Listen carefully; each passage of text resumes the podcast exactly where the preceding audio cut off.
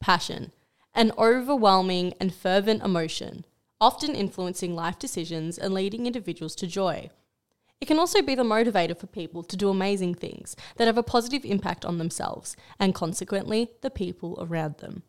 In today's episode, our special guest star, Jonathan Precel, will share how he has done this in his life.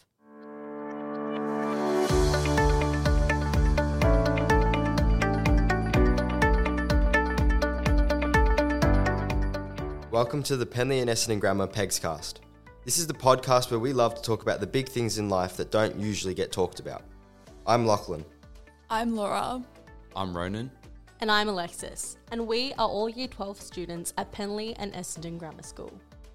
Before we get started, I need to let you know that nothing we say here can be taken as personal advice. Also, Penleigh and Essendon Grammar School acknowledges the Wurundjeri and Tarnarong people as the traditional custodians of the land upon which our school stands. We pay respects to the elders past and present and affirm our commitment to the ongoing work of reconciliation. For more information about this podcast episode, please head to our website pegs.vic.edu.au.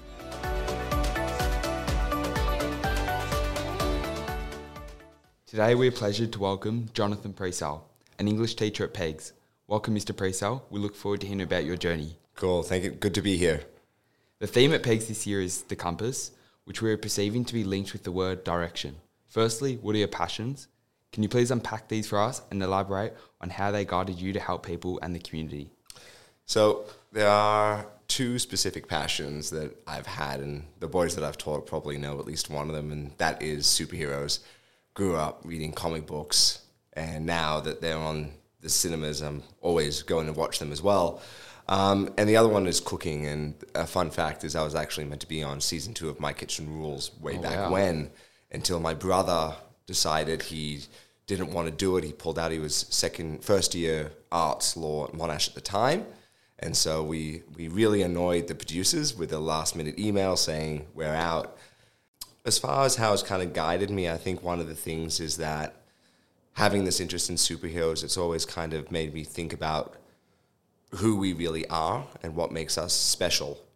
And especially in the last maybe 12 to 18 months as well, it's really kind of the whole kind of emotional learning has really been a focus for me. And as far as the idea of compass as well and what guides us and what we're working towards, I see a lot of boys, especially now at Gottliebsen House, who are a little bit rudderless, to be honest. Um, they're living in a world whereby they're just kind of meandering through it.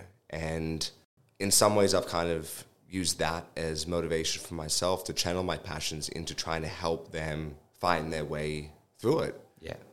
I know, like, there's lots of evidence coming out now, for example, that boys are academically falling behind in the world. They are generally two years behind women cognitively, and they are also falling behind in higher education statistics. You know, their rate Yeah. of university attendance is at uh, three to one with women. Alright. And I think a big part of that is the fact that a lot of boys, especially when they get here, they get disconnected. And I don't mean just at PEGS, I mean middle school. I mean, you put an iPad in front of a boy, and all of a sudden, the boy no longer has to worry about trying to be their own superhero. Instead, they can be a superhero on Yeah. their device. So earlier this year, I did an emotional coaching course through Melbourne Uni. And it was all focused around getting helping parents and also by extension just helping kids to be able to actually understand their emotions a big part of that was trying to get parents to understand not only their what's called a meta emotional philosophy which is what they've been taught about emotions but also to be able to get them to then use that to help their kids so for example a lot of parents especially a lot of fathers out there there's that perception that you know boys don't cry, you can't be weak, and that type of stuff. And those attitudes are typically passed on to kids. So if a, a young boy goes to their, their father and they're upset, the father the father's philosophy on the emotion is boys are, boys can't cry, they can't be weak, suck it up, move on type thing. And so through this course, it was about actually getting parents first to understand how they feel about different emotions and then to be able to actually help guide their, their kids through those emotions as well. And the first stage of that, which I think a lot of parents struggle with, And by extension, I've spoken to my year eight form group about this as well. A lot of kids also is to be able to pick up on low level bids for attention.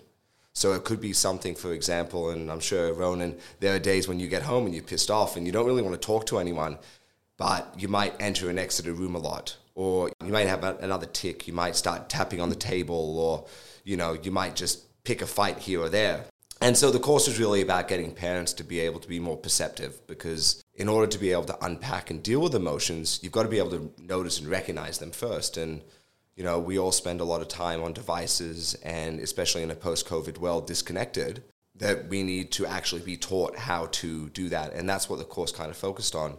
And the other important bit about the course as well was that it does emphasize the fact that when teenagers are going through things, it's not our job as adults to solve their problems.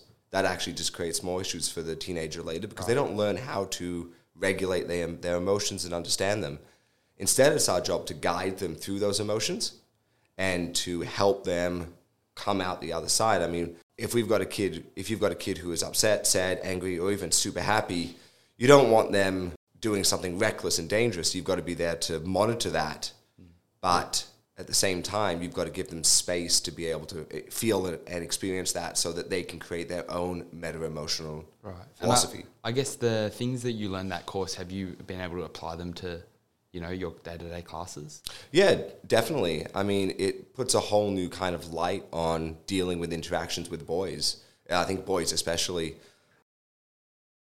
they don't think about those things. They don't think about them. I'm not sure you know what you're where you're at now, Ronan, versus like for example where you were at, at middle school. But you ask a year eight boy how they're feeling, and quite often the answer is meh.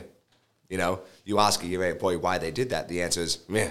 And then typically the whole conversation then moves on to a consequence. But that doesn't actually kind of resolve anything. You've, so it's that whole thing of giving time, giving space, and it might take longer than you may like or may have but in order for them to actually unpack it, you've got to give them that time. One of the things I really want to achieve out of this is at the moment as well, and I think this is permeating through boys of all ages up through to even early 20s and adults as well, is there's this rise of, um, it's deemed kind of toxic masculinity, but I think that's actually too broad of a definition. Instead, what it is is the idea of masculinity around the world is actually changing. And that's a great thing. The idea of the gender divide between men and women is slowly crumbling, but as a result, young men and boys are finding themselves kind of lost in this new world. And that is largely why a lot of these, these boys and men are gravitating towards people like Andrew Tate and Donald Trump as well. And the new one that I saw pop up, Andy Elliott who's a salesman, because they are reaffirming this sense of to be a man, you need to be a provider, you need to be strong, you need to do all these types of things. But that's not the reality of the world we live in now, and that's a that's a really good thing.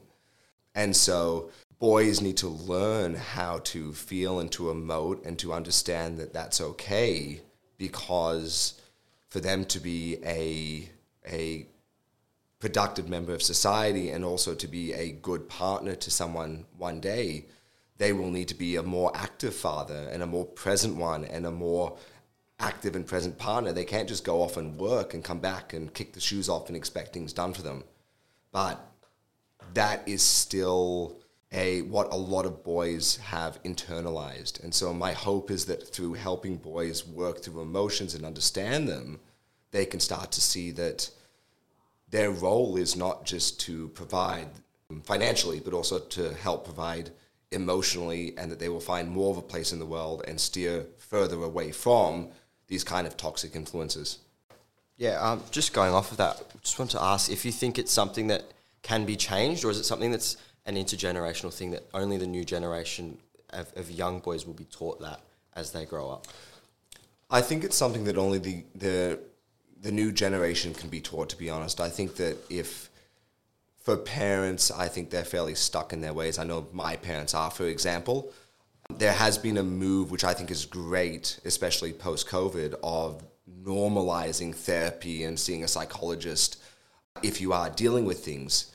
But that's something that I only see amongst younger people and not you know, let's go with 50 year olds plus, they're kind of, you know, their sense of trauma and what they're dealing with is being compartmentalized and it's too much of their fundamental sense of identity that if you were to unpack it, there'd be, it would fall apart. So I do think it's something that it, I do think it's something that creates con- conflict for kids, young boys and men, because like I said before, it gets them stuck between the world of who I could be, which is a functional member of society, both emotionally, financially, and mentally, versus who I've been told I should be, which is coming back to the superheroes as well, an action hero that can do everything and doesn't need any help.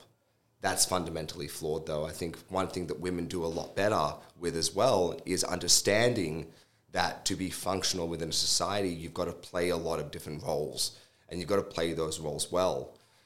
Boys typically they play one role, and that one role is the provider role, and that is becoming rightfully so outdated, and it's leaving a lot of boys in the lurch.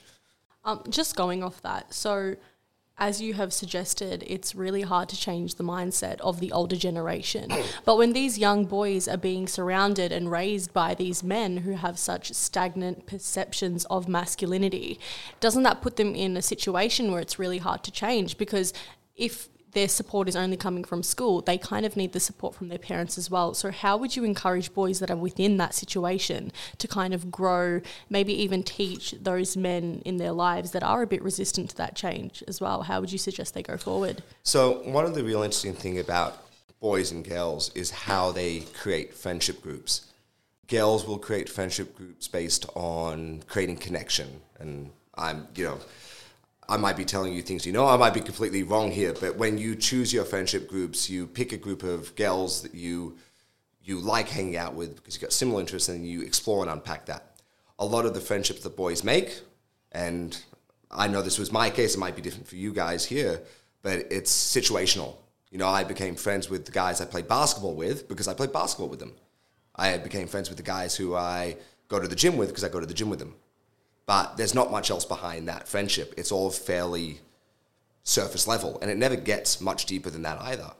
So to come back to your question, I think the best thing that boys can do is because you're right, there's most likely not going to be much support in the home, and I've seen this with some boys at the school and read stories otherwise as well. Of, for example, young boys who have decided to come out while they've been at school, and the parents have been very have not been accepting because their ideas of what is masculine it contrasts and conflicts so much with that that they can't process that right? And so the idea that their son may be someone that needs to emote and and feel is seen as a feminine thing when in fact it's not. It's just a way that it's been defined by society. But if they can build and take the friendships that they're in now and normalize hey i'm feeling pretty awful today. Can we just have a chat and start to normalize that amongst the friendships, that's significantly more powerful than what I think goes on in the home. Because especially for teenagers, teenagers are hardwired, and you guys are kind of coming out of this age now to push back against their parents. You know, it's it's the way teenagers work.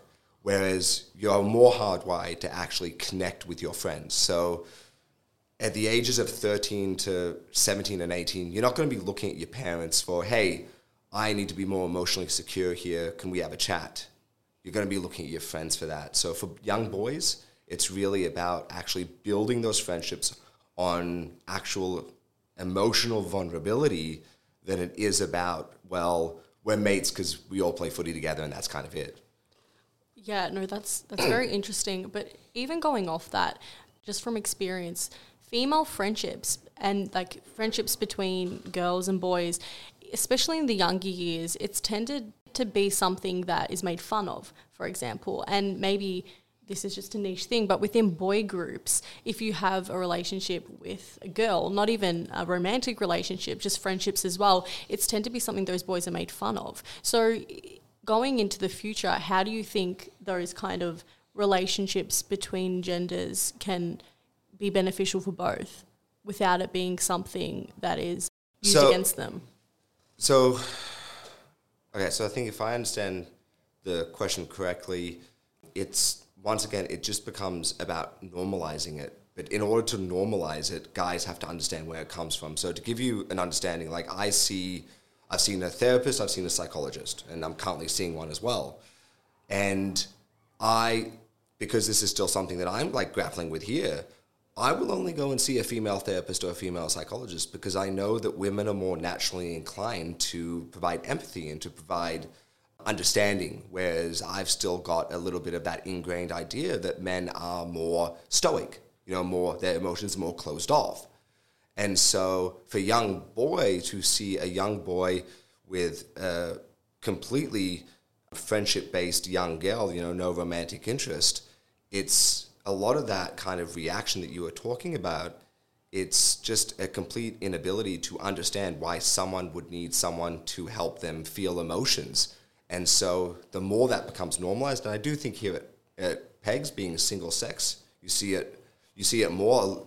My closest friends are all women because I, I went to a co ed school, so it was normalized. And so I think as there are more co ed classes at McNab, uh, sorry, at, well, at McNab and Gotti House, we have McGotti Day, which is the day of combining classes, and there's more of that stuff start to come in, and there's more normalization of the fact they can just be friends without any romantic, it will become normalized.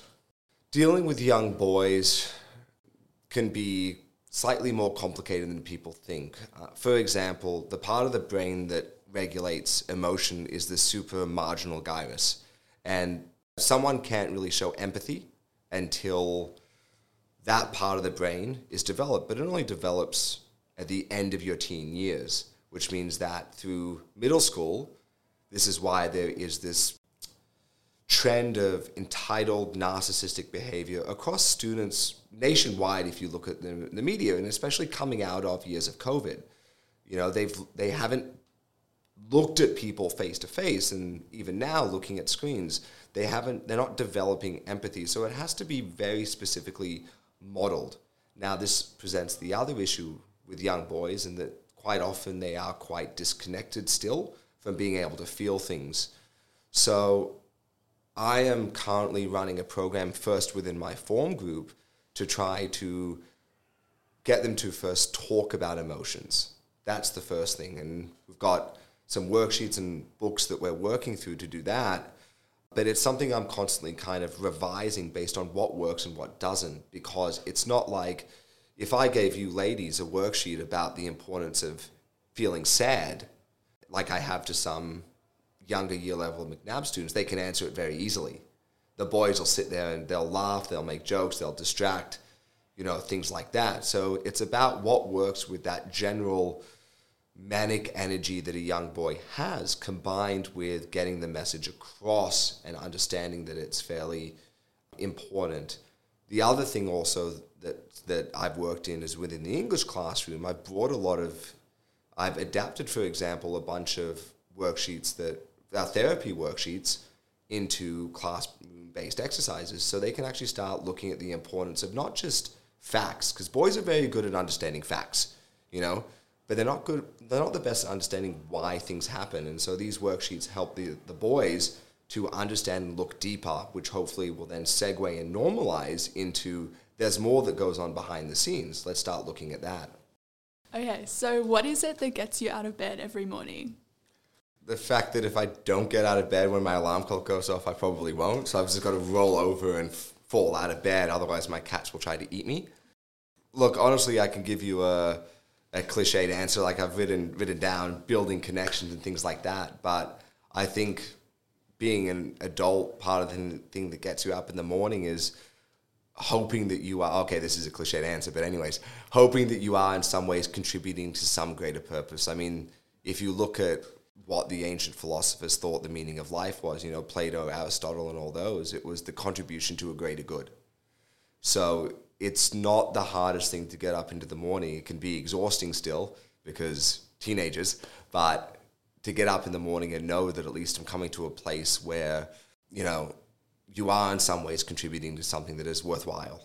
Just from the female perspective, mm. when you're exposed to boys who are, you know, they idolize men like Andrew Tate, Donald Trump, it can get very frustrating not understanding that, you know, this is all that they have and, you know, it's not about them personally, but what they're surrounded by.